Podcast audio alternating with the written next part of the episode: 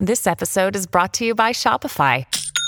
Forget the frustration of picking commerce platforms when you switch your business to Shopify, the global commerce platform that supercharges your selling wherever you sell. With Shopify, you'll harness the same intuitive features, trusted apps, and powerful analytics used by the world's leading brands. Sign up today for your $1 per month trial period at shopify.com slash tech, all lowercase. That's shopify.com slash tech.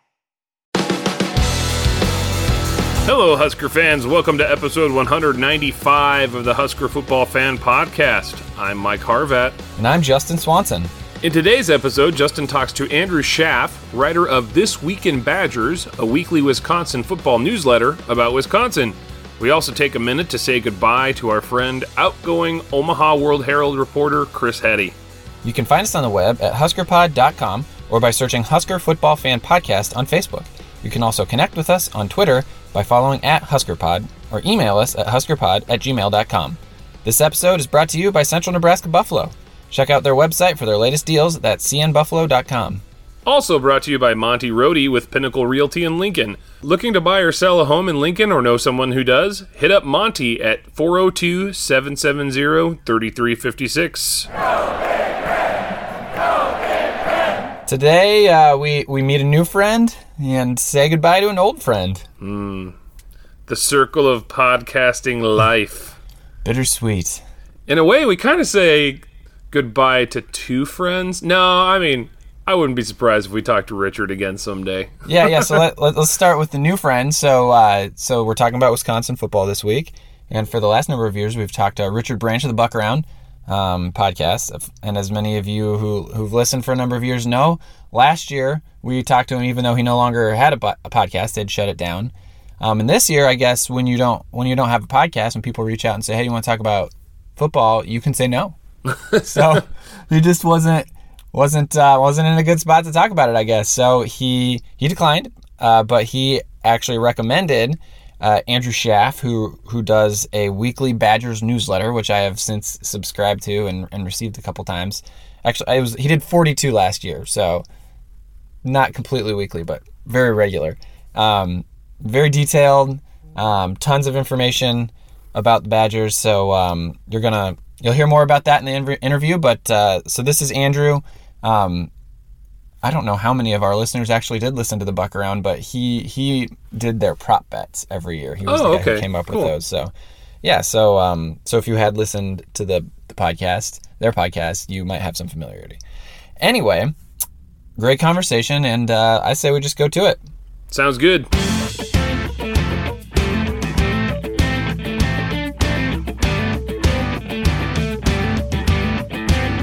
We are excited to welcome Andy Schaaf to the Husker Football Fan Podcast. Andy is the writer of This Week in Badgers. Uh, it's a newsletter. Um, I'd say weekly. Is that mostly right? We, we try to be, or I try to be, yeah, as much as I can. It's been tougher uh, recently with the lack of news, but we're going strong. Gotcha. Well, anyway, welcome to the show. Um, Thanks, Andy. yeah, my pleasure. We uh, we reached out to Richard Branch from Buck Around, the former podcast, RIP, and he he suggested that you'd be a great person to talk to. So, um, I guess first up, tell, tell us a little bit about about yourself and your and your newsletter. Uh, yeah, thanks for me. I had worked with Rich on his podcast a little bit. We had a yearly prop bet competition, which was always Oh, you're that guy. yeah. So that was fun Ah, to do. you're that Uh, guy. Rich, Gotcha.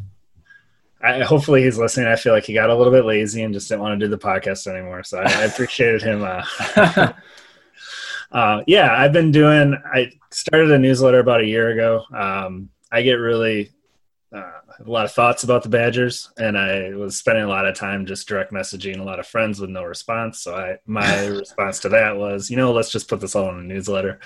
Um, think I've done like 42 of them in the last year, which is pretty good yeah. uh, cover everything from recruiting to current stuff going on with the team. We look at old players, kind of get go down rabbit holes um, whenever necessary. So, if you want to, anyone that cares to subscribe from the Nebraska side, uh, it's on my. You can find a link on my Twitter. It's AK Schaaf, which is S C H A A F. Um, Yeah, I I uh, I subscribed after after Richard mentioned you, and uh, I will say a lot of detail. Like if you did that 42 times in a year, like just for fun on the side, like that's a lot of work.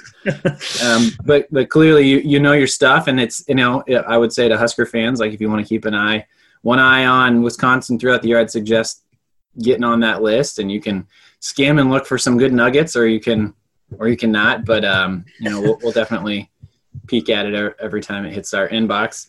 Um, so with that, let's let's look let's look at 2019. Really interesting season. It's been so fun to talk talk to folks about the 2019 season because it just feels like a year, you know, more than it feels like ages ago. Yeah.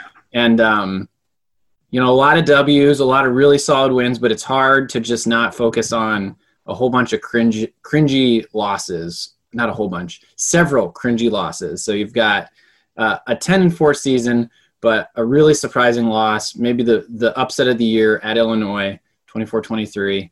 Um, and then you lose to Ohio at Ohio State the very next week, 38-7. And then you lose to Ohio State in the in the conference championship game in a more competitive, uh, 34-21, and then the one point loss uh, to Oregon. Um, so I'm sure Wisconsin fans are a lot like me in that you have a hard time getting past those L's and focusing on on the great wins. But but how are Wisconsin fans thinking about 2019? Yeah, man, I didn't know I'd have to talk about the Rose Bowl on this thing. I, you you could talk little... about the re- you can talk about the rest of it. Forget the Rose Bowl. Um, yeah, no, it was. A, I think overall, I think we most fans have a positive, despite how it ended. Um, they really just started out on fire. I think then looking here, they had four shutouts, just blowing teams out. They blew out Michigan State 38 nothing. Just really the Michigan game at Wisconsin wasn't competitive. And then the Illinois game was the big upset that I think people are going to be talking about 30 years from now. Um, really inexcusable shouldn't happen. And as you mentioned, Ohio State really wasn't competitive. And then the two at the end where they were competitive, but just couldn't pull through. Um, yeah, I don't know. I think the overall, I think we're happy. I think a lot of people are happy with it. But then also, I mean, you get these questions about has Wisconsin reached their ceiling a little bit? Ohio State is just sitting there every year. Have not beat them since 2010. So it's, I think fans are hoping for kind of to take the next step is to actually beat Ohio State and not just be competitive with them. So that's kind of, you know, what we were looking at last year and is going to be looking at this year too. I mean, Huskers would, at this point in our miserable recent history, would, would kill for a season like that. But also, you know, I can think back to, eh, you know, in the end of the Solich years, um, and obviously and the Osborne years, and think you know that kind of season might have been you might have been frustrated, and it's kind of funny in the same way you guys are thinking about Ohio State is the way we're thinking about Wisconsin. Like we just can't get over that hump, and and I, I don't know is maybe there's a fear that while you guys are still trying to like get over that hump, that the people behind you are catching you. Is, is do you have a sense of that? Yeah, for sure, some. And then I think, I mean, speaking from my point of view, Nebraska is always kind of the sleeping giant. You guys recruit at a level that's at or above where we are a lot of years. So I think, I mean, I'm not going to lie, I've been enjoying it not happening, but I think a lot of people are wondering, you know, when is Nebraska going to take the next step and have those games be a little closer? Well, um, so we won't talk about the Rose Bowl. We just we just move on to, to the off season. Um, what, uh, were, were there any spring practices for Wisconsin? Uh, we didn't. They were supposed to have in the Rose Bowl. We had more yards than Oregon. You know, everything should have happened, but it just didn't happen. Um, yeah, they actually had they had some scheduled, and then Chryst postponed it just for non-COVID reasons, just logistically. And then just right after he, he, did that, they canceled it. just because just because he's Chryst. Yeah, exactly. Might be some publicity. or Yeah, something. they didn't get anything in this year. Well, um, so understanding that there's not anything for you to go on then i'm curious if you have a sense of strength and weak strengths and weaknesses of this team um, with whatever schedule we have on the horizon. Yeah sure. I mean the got a, a few positions. Um, obviously they lost jonathan taylor to the nfl so running back they, you know they have some guys back there like three or four guys i think they're hoping one or two steps up. So they're i don't i wouldn't say wisconsin fans are panicking but you are you know anytime you lose jonathan taylor that's going to be tough um, wide receiver is another one. They lost Quintez Cephus, uh, had a year left, but he went to the NFL, and that's always kind of been a problem. Not a kind of a problem for Wisconsin. They're never loaded at receiver. It's kind of hard to recruit receiver when you are Wisconsin. Sure. So that's kind of a, a position, and then say uh, outside linebacker, kind of the premier pass rush position, kind of similar to running back, where they lost Zack Baun to the NFL, but they got a lot of guys behind him. It's just a matter of hoping one steps up. And then I guess lastly, and if you've checked any Wisconsin Twitter, it's Graham Mertz is the hotshot backup quarterback. And I think, you know, when I look at realistically how are they going to beat Ohio State, they're never going to recruit at their level. You know, we're not bringing in the same kind of athletes. So I think a lot of people have settled on having a quarterback go Aaron Rodgers against them. So a lot of people are hoping that the backup can actually challenge Jack Coan. So hmm. we'll see. What is Jack Coan a junior? So he'll be a senior. Oh, he'll be a senior already. Wow, gosh.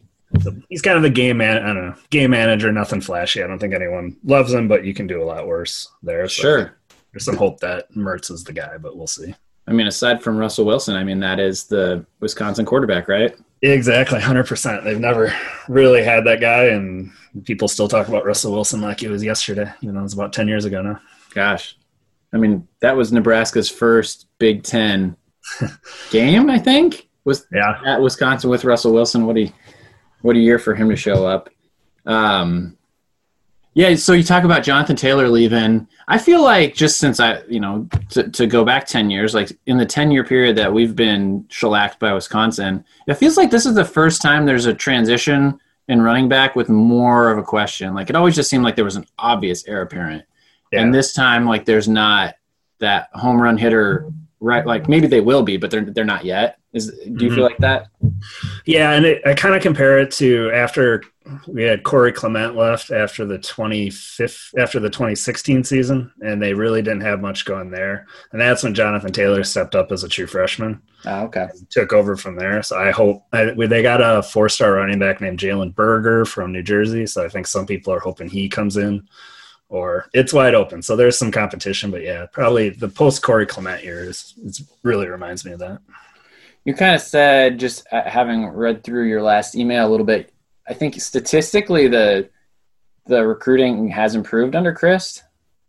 Yeah, it has, and I've been kind of fascinated by that too. Just like small leap or small jumps. Um, I think Wisconsin is 14th in the 247 composite, and it's very rare for them to have a top 20 class. So for for Wisconsin, it is improving. It's kind of interesting to see. Paul Chryst does not seem like the flashy recruiter type. Right? No, he's not. Yeah, I expect that to happen. I mean, is that across the board? Is that like skill positions? I mean, where is that improvement? Yeah, it's it's kind of interesting by position. So they've been recruiting offense or outside linebackers um, really well. They have a bunch of four star guys there. I think they're looking at like T.J. Watt. Um, Zack Baun. There's a, been a few guys there. It's a little bit of a pipeline. Uh, running back, of course, and then offensive linemen, they're just they get five stars and four stars throughout the country. It's kind of crazy. Um, so that's been interesting. They still struggle like defensive backs. They just pulling five, four, five star guys from Florida to Wisconsin just doesn't happen. So it's been a struggle there, but kind of varies by position. So I'm sorry, I'm going to jump around here a little bit. We, didn't talk about the Nebraska Wisconsin game from this last year. Nebraska really struggled a lot this last year, but one time we didn't struggle was running against Wisconsin. What, yeah. Was that what was from your in your opinion what happened there? Was that a great a great game plan by Nebraska, or was that an exposing of something a problem at Wisconsin? Yeah, that's a good question. Um, Martinez just kills us. It's been a, a couple year trend. I Wisconsin's defense. He doesn't. Really, he doesn't win, but yeah, he does put up a ton of. He doesn't beat you, but yeah. Okay. Yeah. Anyway. I mean, yeah, it's interesting. I I remember after that just thinking, how did that happen? Because it was just nonstop. You guys did great. Uh, I think one thing. I mean, a lot of teams struggle against this, but Wisconsin does as well. It's like a really mobile quarterback. I think they do well if they can kind of blitz and you know send five or six guys and have a statue back there to attack. And Martinez put him in a lot of positions where they send six guys and he'd, you know, break the line and he was off, or the threat of him running was really, uh, I think that caused a lot of problems for him. Yeah, I mean, it was, um, I don't know, did you have a couple of like two down linemen? Set, like, were you running a, a Yeah, I think they would try that. Um, yeah, that, just trying to him. I think his running threat and then I know he's gone now, but Spielman, I was not sad to see him leave after what he did against Wisconsin. Jeez. Yeah, well, and uh, and Dedrick Mills kind of started to come into his own in the second half of the season. I don't know if that was a matter of him figuring out the offense or if it was a matter of the offensive line gelling, or you know, probably a combination. And I feel like that was the first game where um, he really excelled, and I feel like they maybe attacked the line of scrimmage at, mm-hmm. at angles or something that just yeah yeah, there were some runs I was not used to seeing. It, yeah, okay. And then I think just yeah, mobile quarterback, and you guys have some you had some receivers that could push and push deep. You know, that helps a little bit as well. Yeah, I mean that was one of for all the losses last year. It was one of the more encouraging losses. I guess you could say. um, okay, well, uh, so so get to get back to to the future. Um, that was an inadvertent movie reference. Um, I'm looking at the the 2020 schedule here, and of course, no longer are you playing Southern Illinois. No longer hosting Appalachian. What app is that? Appalachian State. Yeah, that one I was really excited for. I, that would have been their Super Bowl coming up to Madison. I think that would have been a really good, like it's kind of a sneaky low level game that would have been really competitive. And also, you lose the matchup against Notre Dame. I mean, it was a really interesting non-conference slate. Yeah, the Notre Dame game that stinks. They've been, you know, at Lambeau Field was where that was supposed to happen, and Badger fans have been looking forward to that for a long time. So that was a bummer. Shoot, shoot. Yeah. Okay, so um, so you lose those. Um, you still we're starting the season with the, the first game as along with Nebraska. Your, your first game was uh, a Big Ten game with Indiana. Yeah, pardon me. Going to Michigan. Um, hosting Minnesota, going to Maryland, hosting Illinois, going to Northwestern, going to Purdue, hosting Nebraska, and then going to Iowa. So taking our end of season opponent for this this year.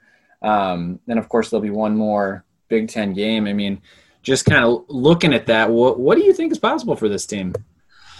Yeah, it's always tough. Before the everything shut down, we're looking at the at Michigan, and then next week at versus Notre Dame, and then Minnesota is kind of the pivotal three game stretch. So depending on how they rearrange things, um, you know, at Michigan's always going to be tough, and then you know, a lot of them I think they're going to Badgers will probably be favored in a lot of the the games here, but you know, there's going to be some tight point spreads there. So. I think a lot of people, and probably included, thinking along the lines that I am of, you know, kind of like last year where you have a couple losses and I think most people are expecting to win the Big Ten West as much as I hate to expect. Okay. Uh, you never want to like get your hopes up, but I think that's it's good. They've reached the point where we kind of expect to win the Big Ten West. I know it's not going to happen every year, but that's kind of been the expectation. I mean, when you're returning a senior quarterback and, you know, I, I'm not sure how many starts you're returning on the offensive line. I'm just assuming it's high. Yeah, um, they lost yeah, they lost uh, Biadasz, the center, to the NFL, but they're really the Remington Award winner, right? Yeah, but even they had a lot of really good depth last year, so I, they got seven guys this year, so I, am pretty confident in that. Um, a lot of experienced guys in the secondary, a lot of the front seven on the defense is pretty experienced as well. Yeah, so I mean, that with with the winning tradition, I mean, I, I suppose there's no reason not to assume. Yeah, a Big Ten West championship. And then it's just the hopefully the Big Ten, and then you know Ohio State sitting there with a two deep full of five star athletes. That always gives us problems. yeah, it gives most people problems. To be yeah, to be fair, for sure. Um, so uh, uh, before the before I started talking to all the different uh, people who cover these different teams, I talked to uh, our friends at the Eyes on Big podcast, and they give me some questions for each of the teams. Mm. Um, and I'm a little embarrassed. I'm struggling to read my handwriting from this conversation that took place in like March or April. But it says uh, wide receivers is Watson the ball catcher. I think is what it says. Is that is Watson a name? Uh, Nakia Watson. He's the run, he's a running back. He was Taylor's backup last year. Okay, how how good is he as a receiver? Um, to be determined. I don't think that's ever going to be one of his strengths. Okay, is so yeah. They they probably won't they have uh, Watson's hopefully going to be kind of the, the carrier, the main guy. The Garrett Groshek, our white running back, is very good at catching the passes, so he he's probably going to be the third down guy with thirty to forty catches. Who who are the wide receivers then? Yeah, so they have a couple seniors, Danny Davis and Kendrick Pryor. Sure. Um, people like them. They just they they haven't put up much numbers. Is you know they've been given a lot of chances, so that's definitely a question mark if one of those guys can step up and be a, a true number one type. I think the last question here was who has worse receivers, the Packers or the Badgers? Uh, I think the Packers. oh, really? I, that's tough. Uh, Packer fans have spent the last year complaining about their receivers. They have Davante Adams and absolutely nobody else, whereas the Badgers don't have a Davante Adams, but they got a bunch of number two types. So I, you know, it depends how you look at. it. Gotcha. I uh, I don't really follow the NFL very closely, so Yeah, I don't as well, but if you live in Wisconsin, just by osmosis, the Packer information is hard not to to come up on. Sure. Well, um, so so one more time, how can our listeners subscribe to your uh, your newsletter, but also how can they connect with you on social media? Ah, sure. Yeah, my Twitter handle is AK Schaaf, which is AK and then S C H A A F. Um, have everything pinned there, so feel free to you know reach out.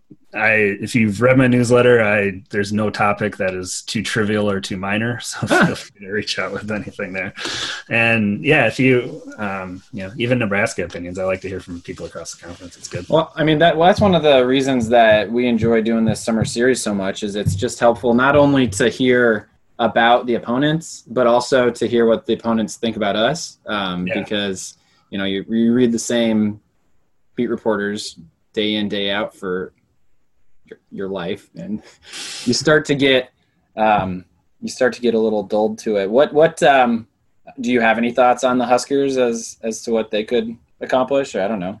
Um, yeah, I, like I said, it's kind of a blind spot. I, I'm anxious to listen to your pod more to learn about this year's team. I mean, in general, um, I have an uncle from Nebraska who is Yeah. very, very, I'd say I love him, but very cocky about Nebraska. So when they joined the Big Ten, he set me aside and told me to get ready for some real football. Oh, so it's always I like to. has he been humbled then?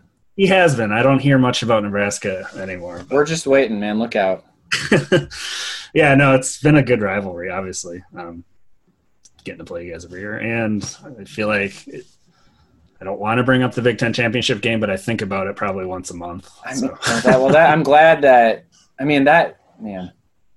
What a what a bizarre ending to a bizarre season. I mean, that was that was such a a dream year in terms of comebacks. I think we're talking 2012 right now. Yeah, and you guys, we were up, I think twenty-seven to ten at Nebraska, and then you guys came back and beat us, and then And I think that was I think we had like three or four games where we came back in the fourth quarter down like 10 points or something to win. Um, and you guys were as weak as I mean that was probably the weakest Wisconsin conference championship camper champion winner winner in the last decade. yeah, I think they went seven and six, and Yeah, yeah, we didn't have a quarterback that could throw it more than five yards down the field. That was tough. Yeah, but I think the biggest the thing I still reflect on is we had um, an undersized defensive and have to move in to play defensive tackle just because due to injury, which was probably a harbinger of what was to come. Can't Yeah, do that against Wisconsin. yeah. The last uh, Bret Bielema's uh, swan song was that one. That guy, where is he these days? Um, where is he? Is I he think even he's with coaching? the Patriots. Arkansas trying to get their money back. Was the last thing I read. They still owe him like twenty million dollars from his unpaid bonuses or something like that. Why are they trying to get their? How are they gonna get their money back? He, you know, they signed a contract. I think they're trying to get out of it. But Wow, yeah, fascinating. All right, well, Andy, uh, thank you for your time and expertise. It's been great talking to you, and uh, you know, we'll look forward to reading your newsletter. awesome, man. Well, thanks for having me on. Appreciate it. My pleasure. Thanks again to Mr. Schaaf for joining us on the podcast. Uh, appreciate him spending the time talking with us. Uh, I hope we get to see some football this fall. What are you thinking, Justin? yeah, it's uh, who knows? I'm, I'm still hopeful. Nebraska seems to be doing all the right things, That's, but that's the crazy thing. If you look at the way Nebraska is handling it, it looks like we've got it pretty much under control. And by we, I mean, you know, University of Nebraska. It looks like they're doing what they need to do. But it, I, it just feels to me like a lot of schools on the East Coast are starting to freak out right now. I don't, I don't know. It's, it's hard to say. yeah, if we could just find a handful of opponents who are taking it as seriously and then handling things as diligently as we are, then you'd think we could play a number of games. You know, we could do back to backs. You know, home and homes even this season. I don't know, uh, but Yeah, we'll we'll see. It's uh, it changes by the week, changes by the day. It feels like. Yeah, it seems like professional baseball might be the litmus test right now, and uh, it's questionable. So I And don't if- know. And if you can't pull off baseball, where like Mhm. you're almost never close together unless you're on base. Yep. Um, Well, but I mean, when you think about it, think about how many how many moving parts there are in. Oh, well, I mean, baseball and football. Think about how many people are involved in running an operation like that. Every single one of those p- people needs to do the right thing. That's I think that's the hard part. yeah. Ugh. But you know, we, we can also show a little bit of sympathy to all these people that are navigating this situation the best they can. You know, uh, things look okay on paper, and then real life screws it all up. You know, so it's it's hard to you know I I don't I'm not looking down my nose at anybody. It's just Sure, I mean- uh, Everybody just needs to do their best, yep. do their part, be considerate of other people, and we're all going to be fine. That's my theory. I like that. Now, our listeners might be feeling like things aren't fine because Mr. Heady is on his way out the door. If you're feeling like the world is crumbling around you, it's okay. We we've brought Chris back one last time. Maybe not even the last time. Who knows? We might That's talk to him in the future. Yeah, yeah. So, uh, so, um, I think we're recording this Tuesday morning. I think Thursday is his last day Wow. at the World Herald, and when we when he first announced this on Twitter last week, we shot him a message and say, "Hey, can we get you on the pod one more time?" So, um, we're gonna talk to him here in a second, and um, anxious to hear what's coming up next in his life. Chris, welcome, welcome back to the podcast. Happy to be here. Man who needs no introduction. Um, so I, I listened to the Pick Six podcast that you did with Sam and Evan last week, and you, you Mhm. spent a lot of time talking about your next steps and what's all coming down the road for you. And I'm sure like the Venn diagram of people who listen to our podcast and your podcast is pretty significant. But for the like one percent of people who don't listen, um, what uh, what what's happening with Chris? I'm leaving. Um, yeah, we talked probably probably too much about that stuff. Um, but I'm leaving at the in two days actually. Um, I'm currently sitting in what used to be my office and is now the storage station for boxes. My laptop is literally on like picture frame uh, boxes of what used to be in our home or in our bedroom.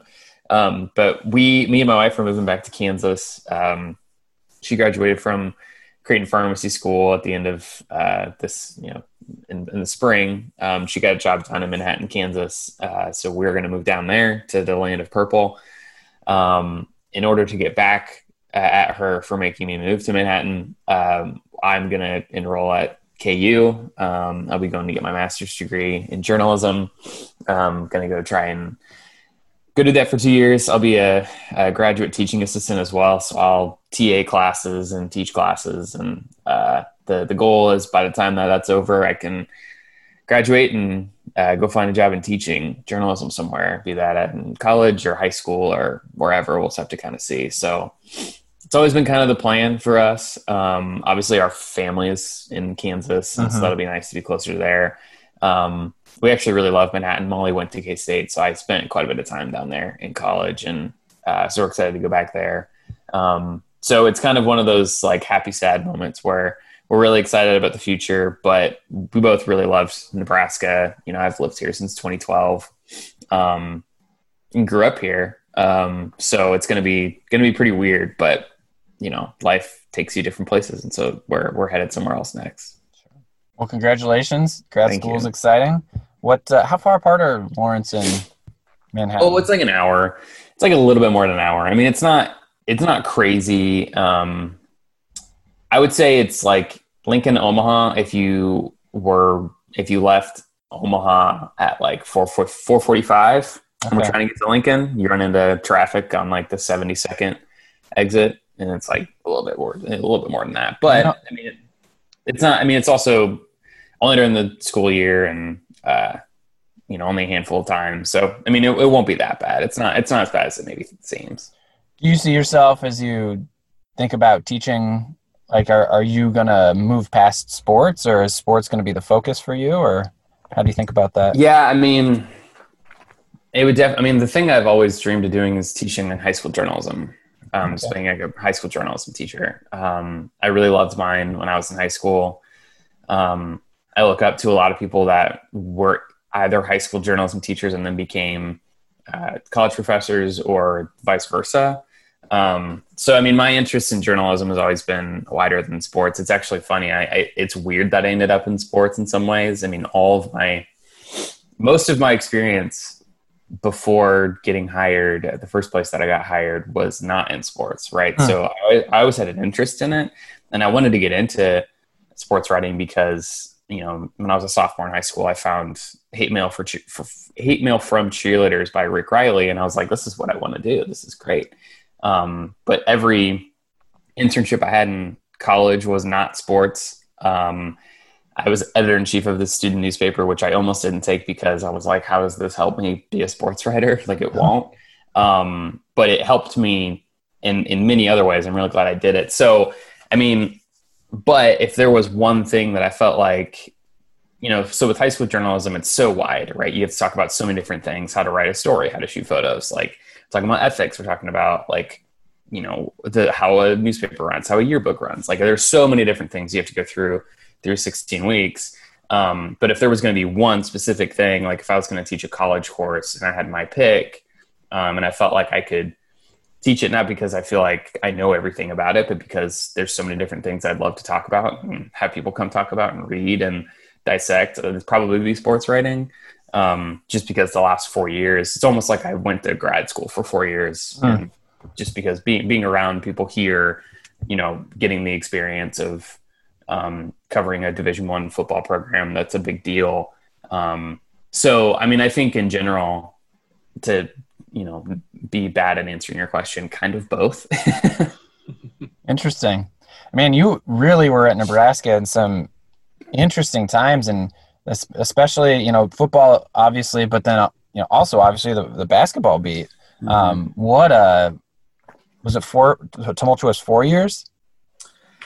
yeah, I mean, I was in college when I, I covered Bo. oh, yeah, you were like in my college. first- That's right. So like eight. my f- my first year I was really on the beat was 2013, um, and uh, I kind of went on and off after that until I got like because then I was sports editor, and so it's like I was involved in coverage, but I wasn't necessarily like a beat writer. Beat writer.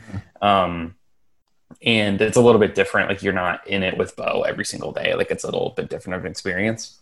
Um, but yeah, man. Like I think I'm the one. Like I think I'm the reason, right? Like I think I'm the one.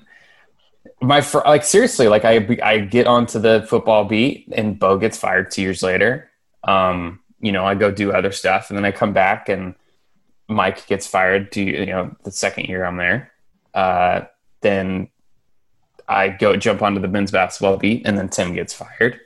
Um, and then I was there for Scott's four and eight first year, and Fred's seven and 25 first year. So like, the only re- reasonable explanation is I leave and things get better, right? Like that makes that makes sense to me. well, thank you for leaving, Ben. You're welcome. I'm happy to. You're doing us a service. I'm happy to. What um I think it's it's such an interest if you were doing what several uh of your colleagues across the World Herald had done and leaving the newspaper to go do non-journalism, I would have been super concerned. I'm glad that you're leaving to go like keep doing journalism just for like the Mhm. future of the industry. I mean so obviously you believe in the future of the industry because you're you're tying yourself to it further. sure. What I don't know. What is the future of the industry in your opinion? Yeah, I don't know. That's a good question. Um, I mean, I think in general, there's obviously a lot of concerning things about the world of journalism right now in terms of like the financial structure and what's going to happen, you know, just with all these media companies, with everything happening with COVID. And that's not, you know, specific to newspaper industries. Like a lot of industries are kind of in the dumps right now or are going to be really, really hit in the, in the future. Um, it's just i think the the weird thing to me i think is that the journalism world right now is just really on shaky economic ground and it has been for a while but you have kind of the rise of not great companies buying up bunch of newspapers and kind of consolidating them.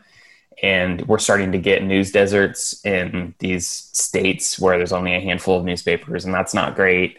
Um, you know, the value of a of a newspaper is you know your local reporter going to a school board meeting or going to you know the daily morning press conferences with the chief of police um, and you know things of that nature and so that's really concerning however um, the actual literal act of journalism the actual practice of it i think is actually in a pretty healthy place for the most part i mean i think the influx of partisan news in terms of and that and I don't mean that even just specifically politically. I think you could also mention sports in that too. Just the the amount of new media that is out there where I can go out and I can depending on my mood, I can find the news that that basically just you know justifies the way I feel.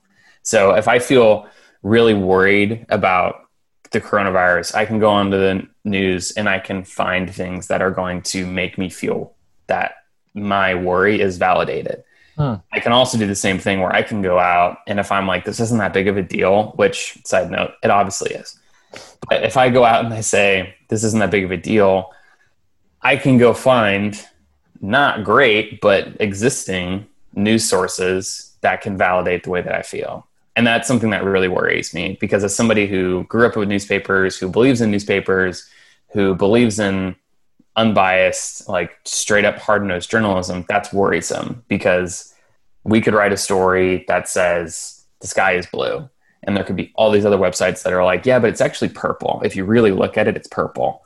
And then that's where capital t truth becomes hard because then we're negotiating truth. And that and that's where it's really hard. So with that said though i do think that hard traditional journalism is pretty healthy in terms of you know in-depth features investigative pieces. I mean i think that the way that a lot of newspapers cover local local government federal government um, we have a lot of watchdogs out there you've got still got propublica you know npr does really great work um, I, am curious. I mean, I, I, think in general, like the larger newspapers, the larger media outlets do a really good job. Um, it's just trying to keep those papers, I think in general, and this could be a whole other conversation, but I think the there's a there's a reckoning coming in the next five years, um, maybe even sooner, just about like opinion pages mm-hmm. um, and yeah. the validity of them and not to like silence people by any means, but you know, I don't know. I just think sometimes they cause far more problems. And if somebody that is really significant wants to give their opinion, maybe it needs to be filtered through a news story. You know what I mean? Mm. Um, like I think we're seeing more of that at, at paper. So, I, long story short, I, I apologize. I can go on for a long time, but I think in general, it's pretty healthy.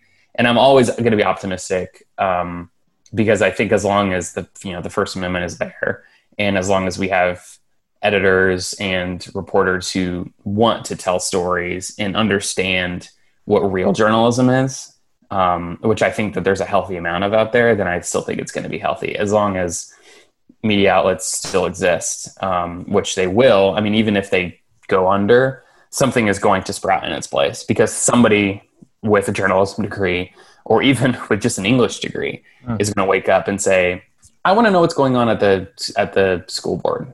Like, I want to know. So I'm going to go live tweet it, and then I'm going to put it into a Substack newsletter, and boom, you have a media outlet, and it's journalism. You know what I mean? So I'm I'm optimistic, but obviously there's a lot of things to worry about. Well, uh, glad to hear that someone with your optimism and passion is going to be investing in uh, the next generation of, of reporters. I think that's exciting and we'll miss you here. And it's been neat. Um, I don't know, it's been a few days since you announced that you're leaving, but I feel like the response uh, on Twitter and then just listening to your colleagues has been just overwhelmingly positive. And so we just add to that. And thank you for your time and generosity with uh, with our podcast and all your great reporting for the last few years. It's been a pleasure. Thank you. I, I really appreciate that. And again, I'll be um, I'll be surrounded by lots of purple. So yeah. want to have with not a lot of people that want to discuss whether or not AJ Martinez is healthy. You know what I mean? or like whether or not Dedrick Mills can make a thousand yards, or like if Wan'Dale Robinson should win the Heisman. So like Call Right. me anytime. Speaking of Adrian Martinez, uh, last night someone tweeted a picture of him and said, "Is it just me or is he looking stronger?" And and, and I tweeted, "Zach Duval gets results." I tagged Coach Duval, and Coach Duval responded later last night, and he said something to the effect of, "All the results these men earn, they earn in the weight room, or like on their own." And I was like, okay, Yeah. all right." Huh. I wonder what he weighs now. That was a great. That was kind of a debate there. That's like the only like I'm I'm somebody who like I'm really glad Zach Duval's good at his job. That's great.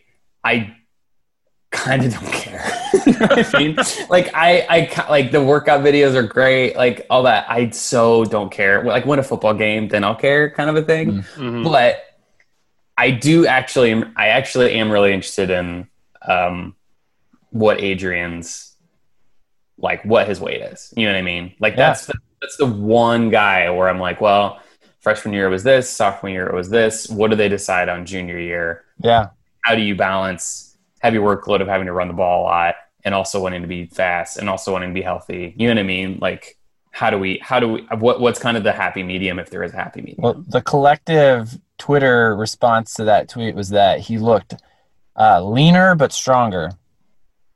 So Perfect. Which is what you hear like Yeah. every yeah. off season. People are like, "Oh, they're bulking up." It's like, what are you, what are you talking about?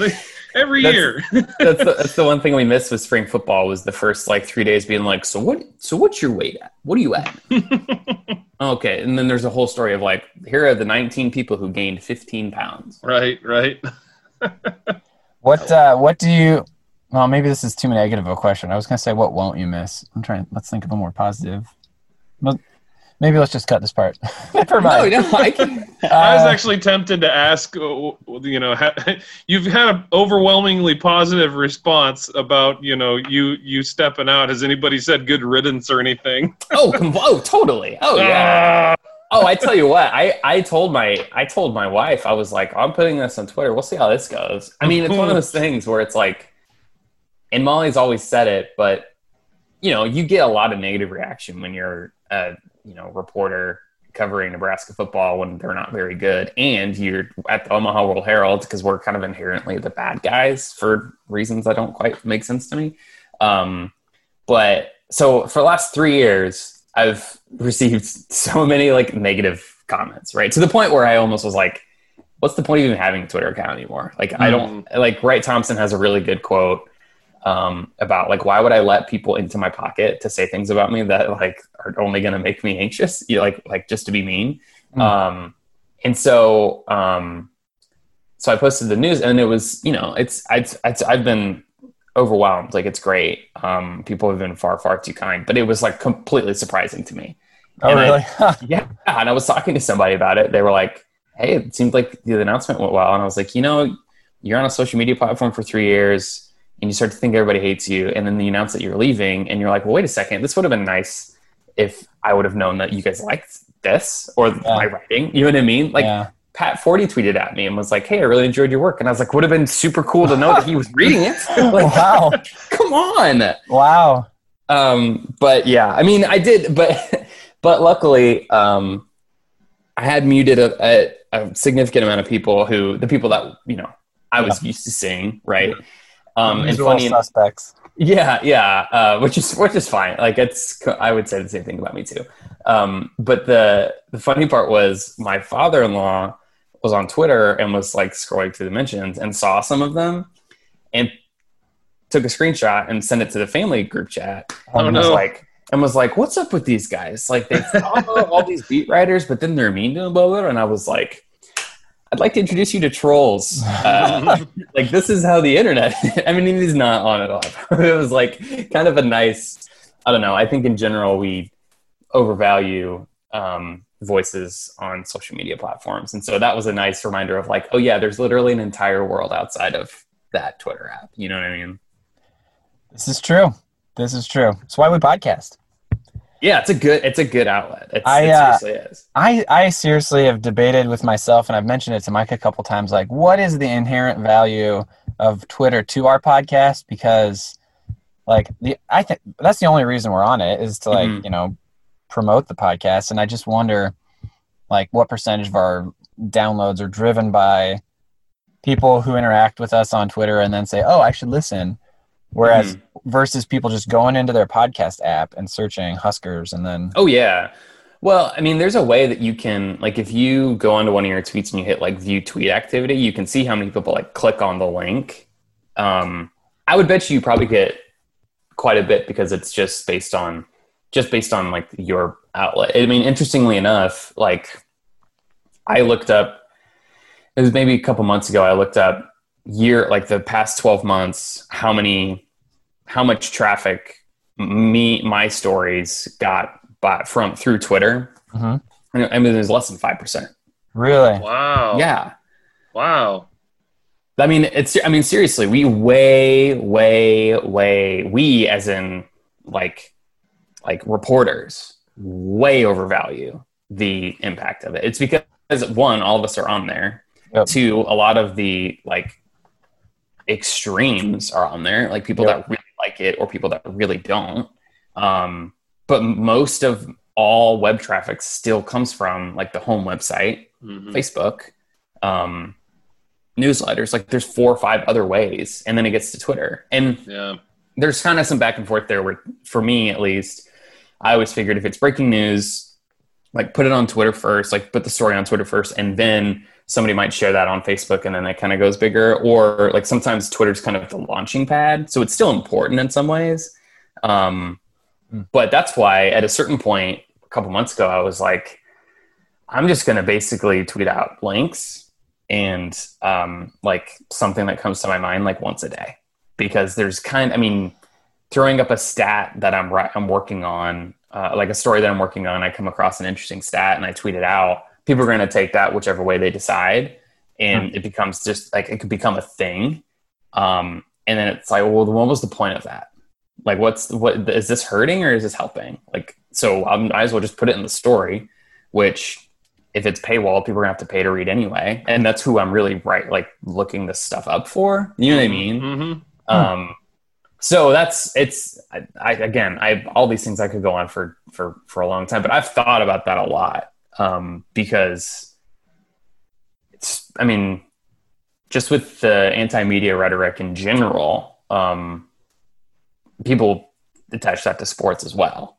So like, I mean, you see, you saw it yesterday. Literally yesterday, people saying, "Hey, um, why are people? Why are sports reporters rooting um, against sports happening? I don't understand that." And I was like, "No, you idiot! Obviously, that's not happening. Like, that's not. This isn't. You know what I mean?" And so, like, then, then the It's whole, against your own self-interest Yeah. to not have sports. and then all of a sudden, all morning, like seriously, like all morning, every single reporter feels like they have to say something about it, and that's not. And like I am somebody who, like, I wrote out a tweet and was like, I am not going to get into this, but like then it takes up the entire morning, and we're ta- basically we're talking in a circle to people that already know their opinions that aren't going to change anything. it's a closed loop and It's a an totally chamber. closed. Yeah. It's a closed loop, and echo chamber of a small portion of people. You know what I mean?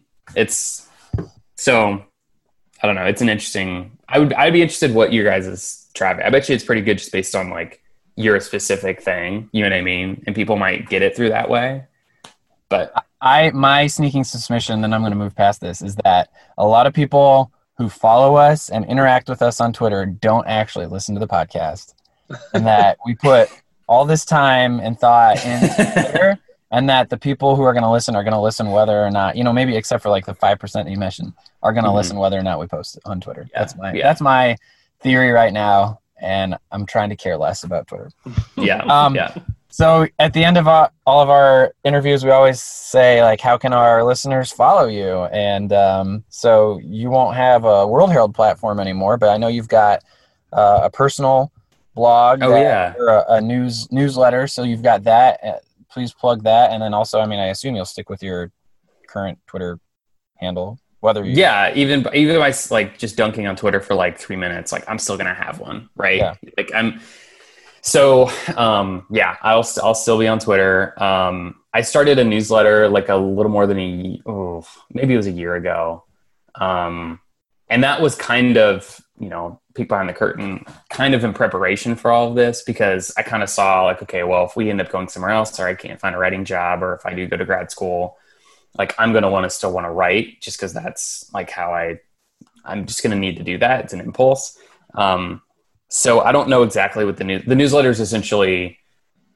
Um, you know, when I the re- one of the reasons why I'm going into teaching is I used to go to this workshop every summer, um, in a high school journalism workshop, and in that workshop, one of the writing exercises that we would start. So we would like have a session, and then they'd go to lunch, and then they'd come back, and every time you come back, um, we do like I think it's like three or four minutes of writing, and um, it's all about being as specific as possible, trying to tell a story as quickly as possible, being detailed, you know, quote unquote, naming the dog, right? So, like being really specific.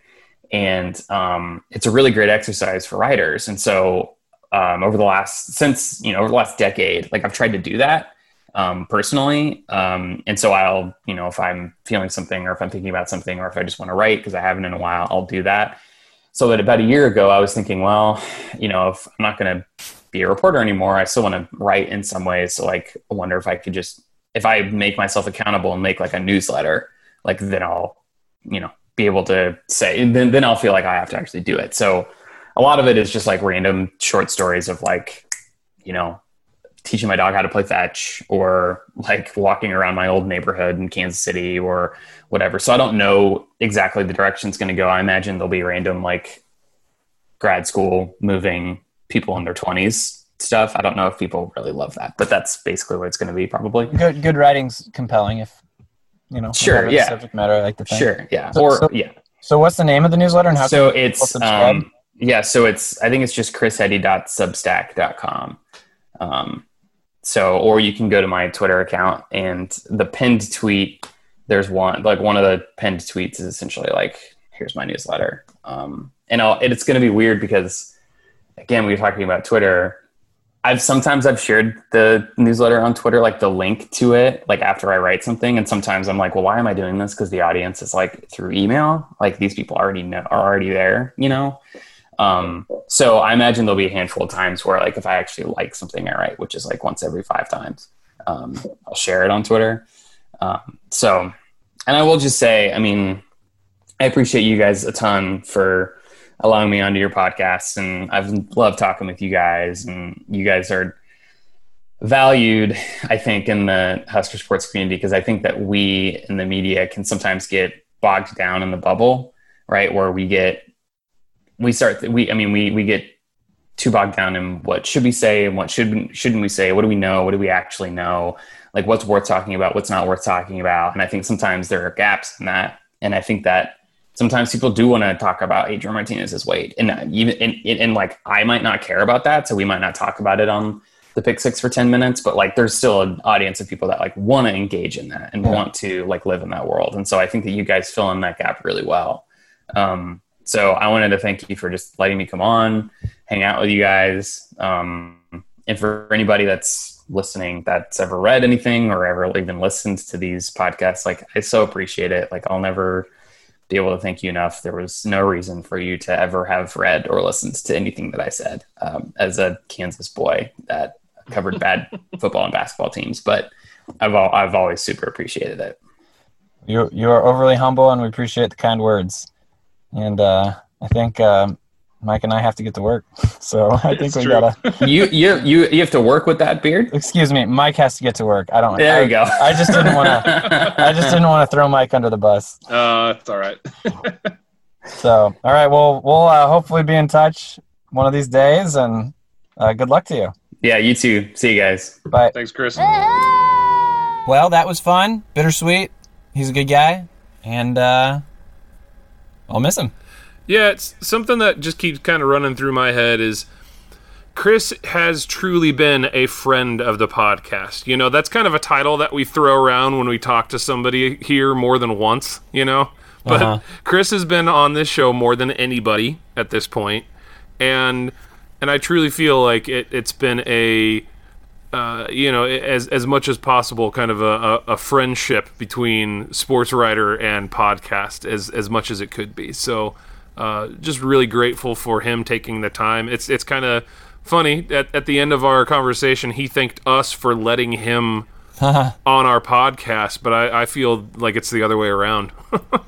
Yeah, definitely. I mean, you and I, I don't know if this is too inside baseball or not, but you and I made a, uh kind of the choice a little while ago to just like, we wanted to build a relationship with someone. You know, we have a lot of different people on the podcast, but thought it would be fun to just have like an ongoing relationship with Chris or with with somebody, and it, it, we ended up connecting with Chris. Mm-hmm. And um, you know, I think that the only downside is that uh, he didn't stay. Yeah. so now, so now, you know, we'll, I don't know what we'll do next, but that that was a fun a fun uh, story arc, relationship Journey. journey. We go Podcasting journey. podcasting journey. So, um, with that, should we awkwardly transition to our sponsors?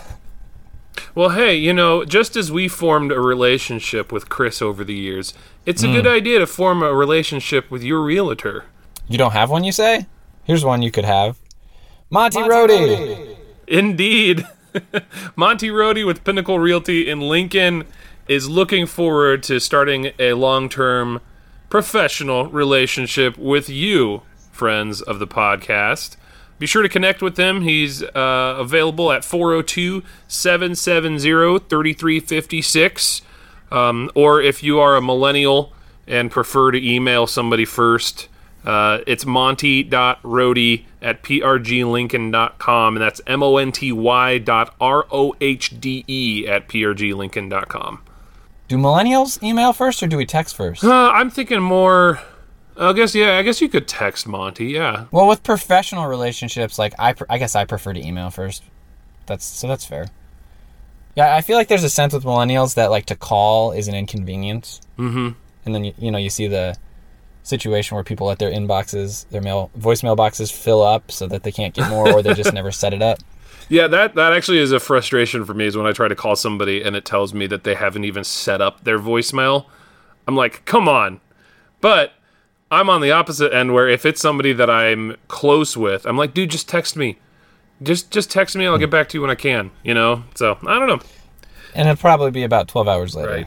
But at the end of the day, I'm just gonna keep going. I'm gonna keep going. I'm gonna keep going. At the end of the day, what we're trying to say here, folks, is uh, Monty is available in multiple ways. So whatever you feel most comfortable with, reach out that way. So um, Google him. He's on the PRG Lincoln website. Uh, you can email him. You can text him. You can call him. He's happy to connect with you. You know, another relationship that we've been able to build now over a year, I think, just about a year, has been with uh, Kendra and our friends at Central Nebraska Buffalo. Um, it was probably about a year ago when we first saw the Beat 'em and Eat 'em Right. promo sign for the Colorado game that they were running down in in the uh, farmers market, and uh, so that we took a picture of that, tweeted it, it took off, and so we reached out to them. And Kendra's been awesome to work with, and they've got a great product, and they're really proud of it. I, I, I'm proud of promoting it. I mean, it's they do a good job, and it's good stuff. I've been enjoying. So- I don't know if you've been looking at their social media the past few days, but uh, um, you ever been to Block 16 downtown Omaha? No, I, I tried to go once, and I think the line was out the door. Oh yeah, well it is a popular place, but they've been kind of reposting photos of uh, bison burgers that they've been making there the past few days. oh, and awesome! It makes me want to venture outside of the home to go get food instead of constantly making food here. But it's also more economical to make food here, and it's also more economical for you friends if you go to their website, order it, make your food at home, support a local business, get it done. Wait, I told everybody last week that I was going to be a sweet talker. If you want, just check out cnbuffalo.com. No pressure, but you know they're counting on you as a local business. It's true. it's true. We we do love our local businesses. Well, we uh, is was this our second to last team preview episode? I think it is. And I've already talked to Ryan from from Minnesota. Mm-hmm. So we're done, pending the tenth non-con or tenth conference game. So it was done, but it's not done again. If it ends up being a repeat, do we need to call up the person that we spoke with Oh, earlier this summer? interest- interesting thought. I don't know. We'll uh, we'll talk about it Right on the right. podcast. Well, I feel like we've talked enough today, Justin. What do you say? I say go big red, Mike. Go Big Red.